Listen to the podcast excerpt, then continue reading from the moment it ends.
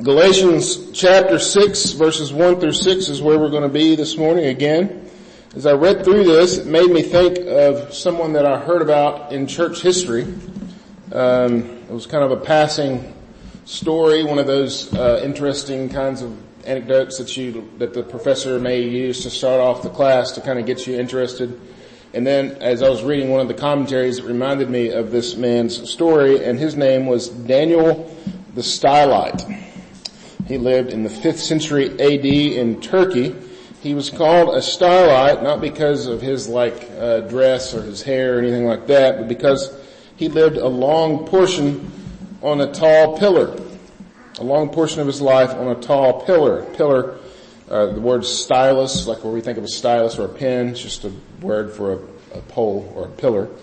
And uh, it was built near the city of Constantinople, modern day Istanbul. And uh, he stood there for days on end and years even. Uh, he was thought to have lived there for 33 years at one particular stint in his life. Why did he do that? Sounds odd, doesn't it?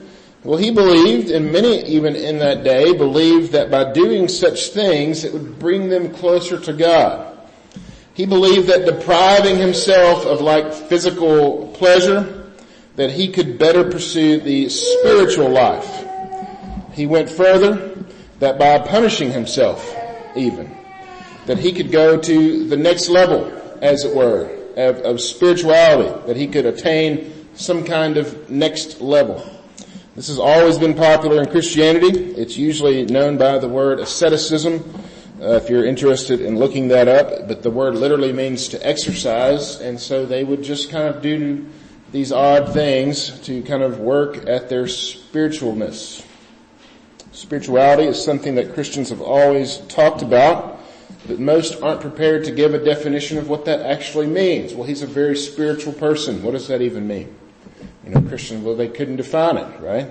We typically think about personal devotion maybe. Well, maybe they read their Bible a lot, or they pray, or they have daily devotions, or they write in a journal, or and take pictures of it and post it on Instagram, or they attend some sort of conference, right? A yearly conference that is a spiritual kind of experience. Or we may think of something like fasting, right? Or some other kind of uh, deprivation, like the ascetics did in those days.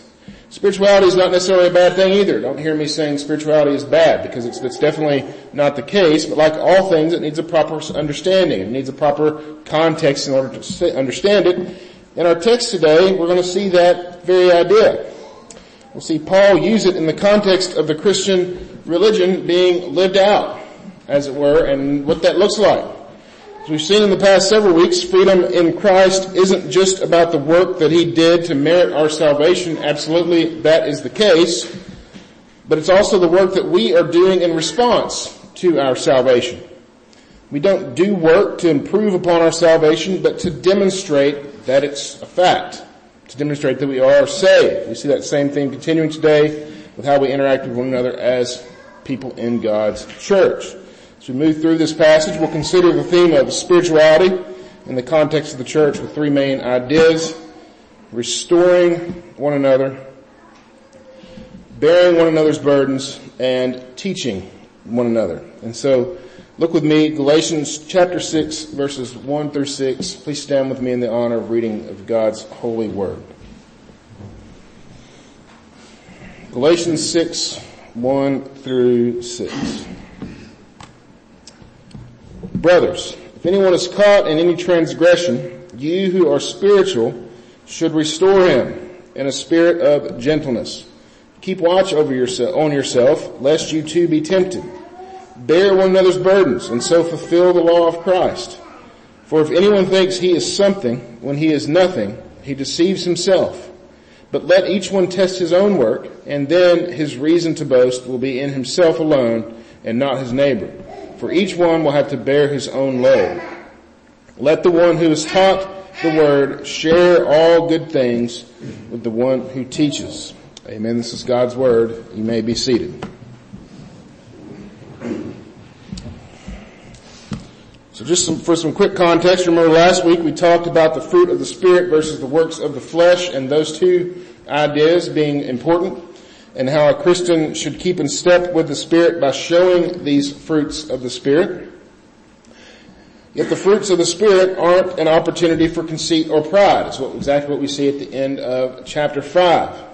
They're not a, uh, an opportunity for us to talk about ourselves. Rather, they're an opportunity to worship God for His goodness to us and through us. So as we move forward today, we see the outworkings of that in this text. How should we then be dealing with one another in the context of demonstrating those fruits of the Spirit? Those who demonstrates the fruits of the Spirit are help those who are struggling to do so. Christians' spirituality has to do with their showing the work of the Spirit in their lives. That's important. The idea being that as we grow and mature in Christ, we are showing those traits more and more. That growth doesn't come from standing on a pole in a desert.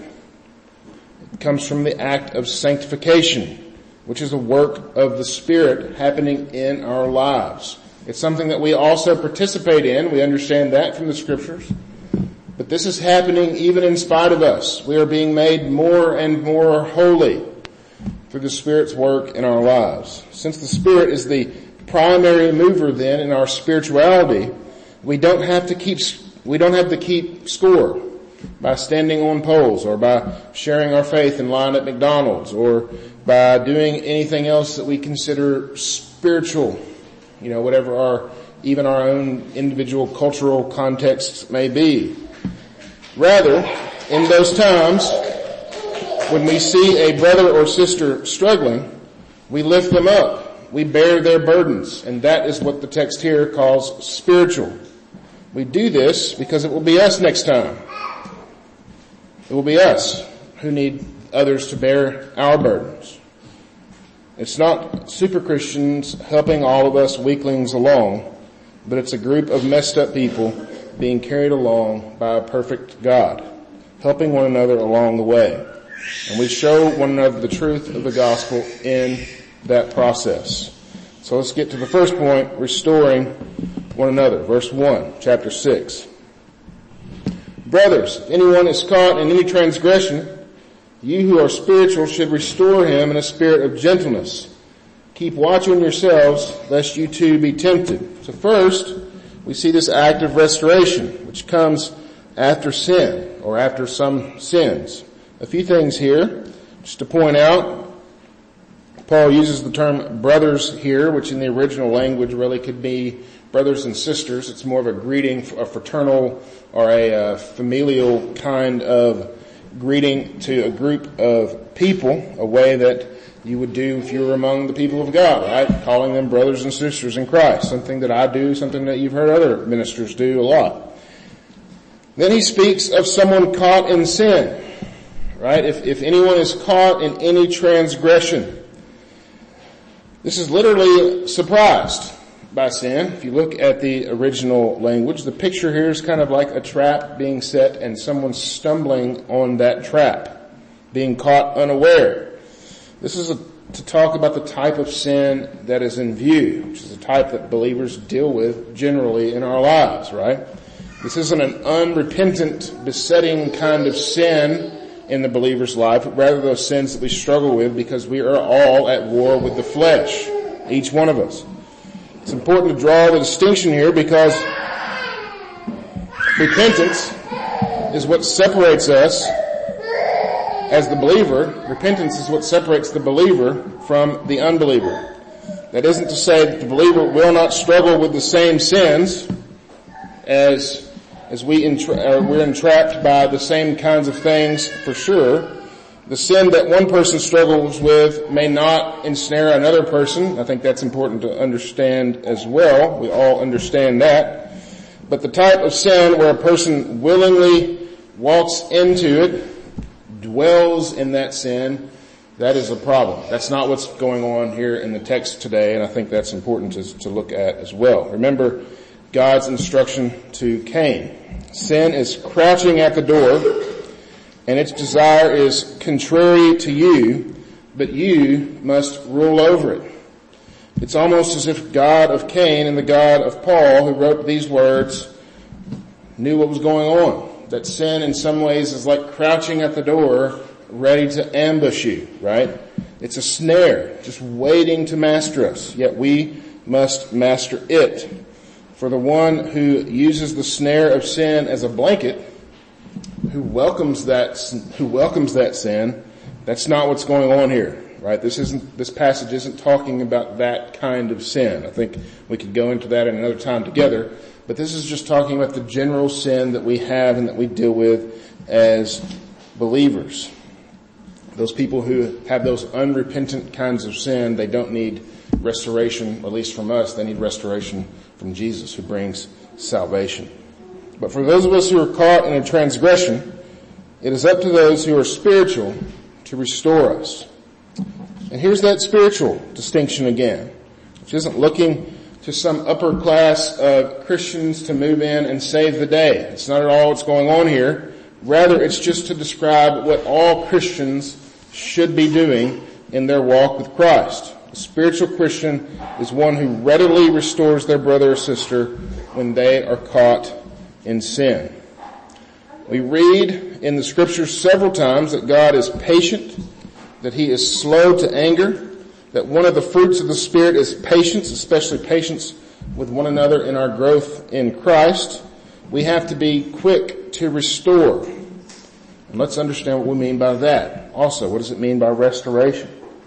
Restoration isn't bringing someone back into the church. We're not talking about that right? Restoring them and that bring, they were out of the church, now they're back in. That's not what's going on here. Or calling uh, someone who wasn't a Christian a Christian or something along, or anything that profound at all. Those are this other issue altogether. It's treating someone who has sinned against us or sinned against others as if they had never sinned. It's remembering the status that they had before. It's restoring them to their former status the status before that sin was committed, giving them that same status. That's what it means to restore somebody. It's not with strings attached. You're literally putting them back in the same place they were before they sinned. Give you an example to kind of help understand this idea. When I was in high school, I played football and we were at an away game and I was kind of an angry kid as a high school uh, football player and we were walking off the field and for our, we just had our pregame warm-ups. We were walking back into the dressing room or whatever, and uh, one of the opposing players was there. He was on crutches, so he wasn't going to be able to play the game. So he was making some comments to us as we walked back in, and he looked at me and made something that I took issue with, and so I just walked up to him and threw him on the ground, and I became angry, like really angry. Kind of unexpected, right? It was just kind of this thing that happened. I don't know why that particular kid made me mad that night. Well, my coach did exactly what he should have done. He took me out of the game. And he sat me for the first half of the game. Yet, after halftime or at halftime, he spoke to me and he restored me as a starter back to my original. There wasn't any sort of caveat with that. There wasn't any sort of strings attached. It wasn't because I deserved it. I learned my lesson or anything like that. That wasn't the strings weren't attached. Did you, did you figure it out? You're never going to do that again? Nothing along those lines. He restored me. I didn't deserve it. That's not the point. He restored me, taught me an important lesson not only how to deal with my sin, but also about mercy. And in much the same way, we must restore one another. In fact, I'll say this, not to do so is to show ourselves to be of the world. Only those in Christ can truly understand what it means to be forgiven and restored. Since being in Christ means that we have been forgiven sins and nailed, those sins nailed the sinless Son of God to the cross. We have been restored from our, from being dead in our sins to being joint heirs with Jesus. We in Christ have a restoration that is something that we can't even understand. It's so profound. And so anyone if anyone should understand restoration, it's us in Christ. And we show ourselves to have the Spirit in us when we give that type of restoration to others. I will give a quick word on restoration of those who have these more besetting sins, these kinds of sins that are unrepentant they merit maybe even a more severe kind of discipline. Even it could be something that someone's repentant on, but it, the sin itself is so It's just, it affects a lot of people and it's, it's some kind of, uh, you know, particularly egregious type of sin. Well, for, you know, if someone shows themselves to be an un, to be unrepentant, I think it's important that we understand that believers repent, unbelievers don't. And so there's that. Um, but if, you know, if the sin is particularly bad, then it may be important for the church to step in and discipline that believer. And what's the purpose of church discipline? Restoration. Every time. Again, we've been forgiven so much more than we can ever possibly imagine. And so to dangle forgiveness over another believer is what the world will do, not what the church should do. And I think that's important. And I think it's also important to understand that when a believer has that happening to them, a true believer desires that process. They don't, they don't run from it. They want that restoration and they want that real discipline that the church can give. There's a whole lot more that can be said of this, of course, but I think it's important for us to understand that when we interact with believers who, have, who are in sin, that restoration ultimately is the goal. The church should always be willing to bear one another, just as Christ bears us, and that leads us to the next point, bearing one another's burdens. Look with me at verses 2 and 3.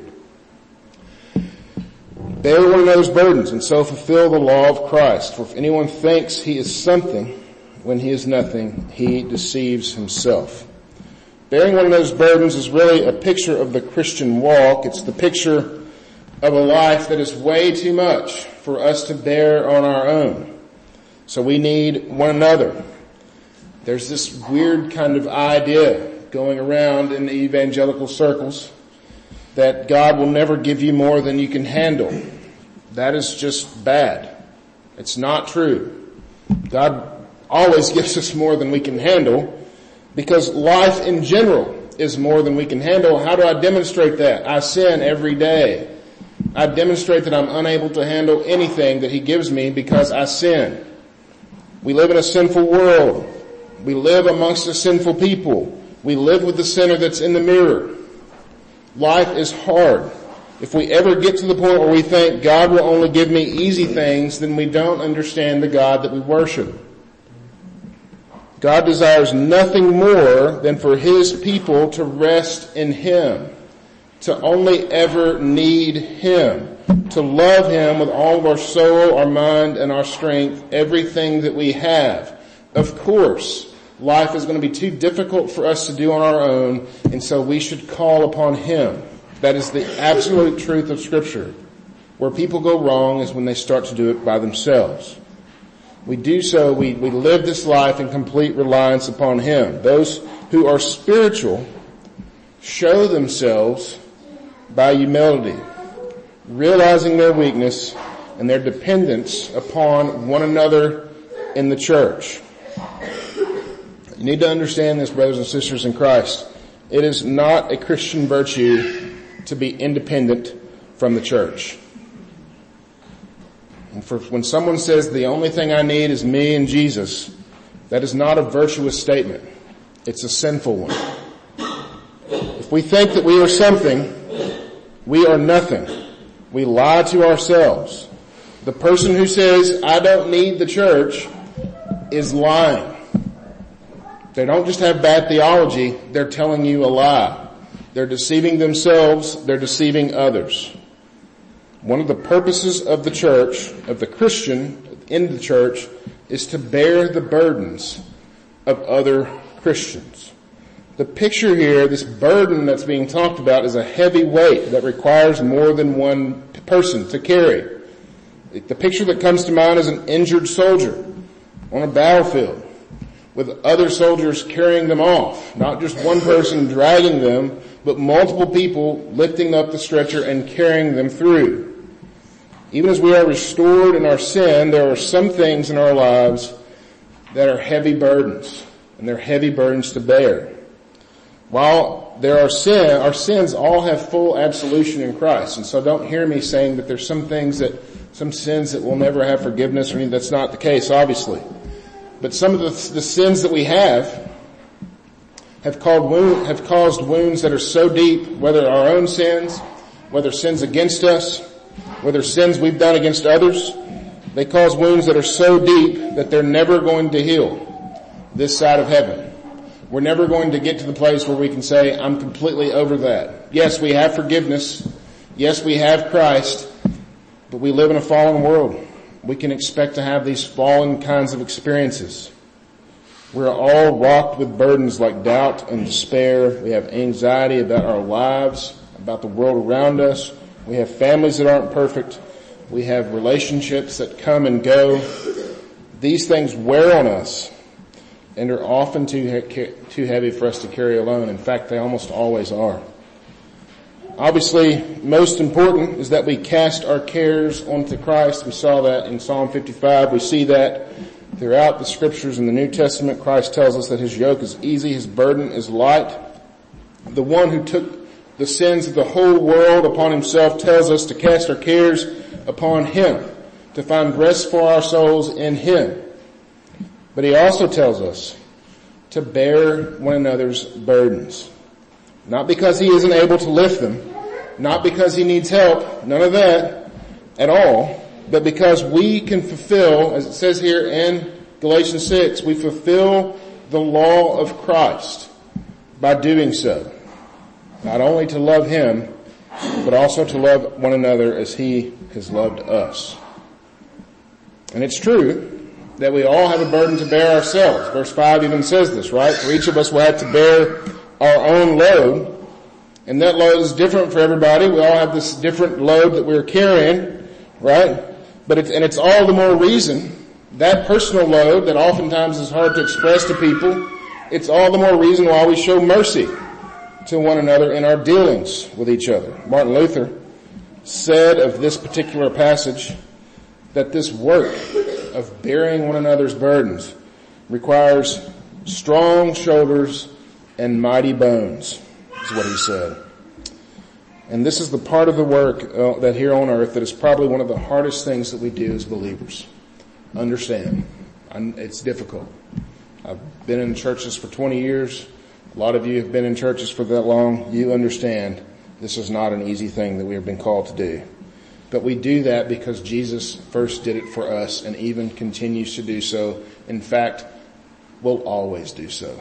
We're never going to get to the point where Jesus is going to stop carrying us throughout all eternity. We show the love of Christ by carrying one another along in this life. And one of the major ways that we do that is by teaching one another the truth. That brings us to the last point, teaching one another. Verse 6. Let the one who is taught the word share all good things with the one who teaches. This verse could really be put with next week's passage, and so we'll probably make that connection next week as well. But the act of uh, bearing one another's burdens is made lighter simply by knowing the truth. And how do we know the truth?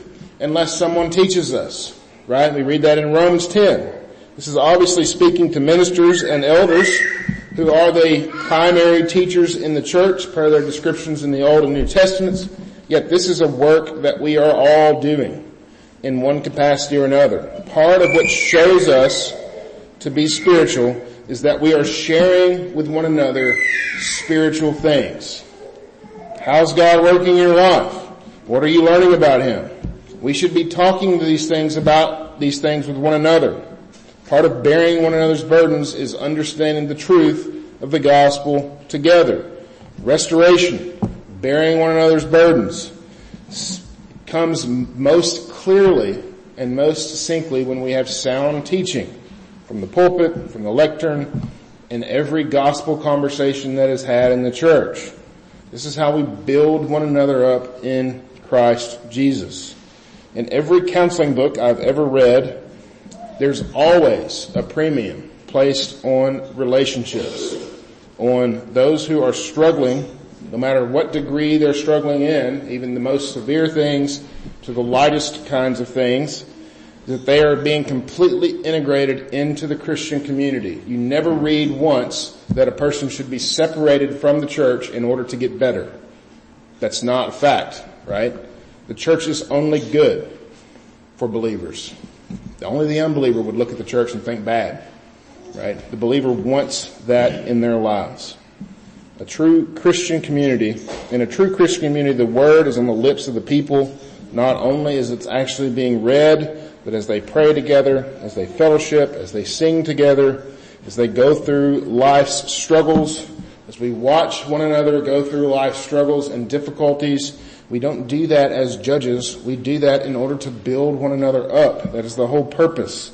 As we watch one another, as our children watch us even, they watch, they listen, they learn how to do the same. Life is never going to get easier. The purpose of the Christian life is not to make it easy on ourselves. It's to deal with the life that we have and to bear one another's burdens in Christ. While it may seem profoundly spiritual to stand on a pole for 33 years, how much more spiritual is it to show the Spirit living inside of you as you minister to one another? In addition, you show your own weaknesses, and as we show our weaknesses to one another, what do we show? We show that Jesus is really the only strong one among us. We show Christ as we see each other's weaknesses. It's not wrong to be weak, brothers and sisters in Christ. In fact, that's who we are. And so it calls us to rely on Christ. And so Christians, be quick to restore one another, be slow to anger. If everyone is your enemy, it might be time to go look in the mirror and ask for forgiveness. Bear one another. We all walk with a limp. We can't do this alone. We have Jesus whose burden is light we are called to cast our cares upon him and he calls us also to love one another as he loves us. So to bear one another's burdens, to teach one another the gospel of Jesus Christ. For the unbeliever here, understand just because you're outside the church, it doesn't make your burden light. In fact, your burden is much more heavy. It's the weight of all your sin which will be accounted to you which will be weighed and measured on judgment day, and you will spend eternity paying for it in hell, where the fire never dies. Cast your cares upon Jesus. Call upon his name and be saved. Repent. Believe the gospel. He is the only hope for salvation. In conclusion, brothers and sisters in Christ, bear one another's burdens and so fulfill the law of Christ. Teach the gospel Teach it first to one another. Let us hear the word Jesus on our lips as we speak to one another. And then let us turn and teach it to the world who needs him desperately. Let's go to him in prayer.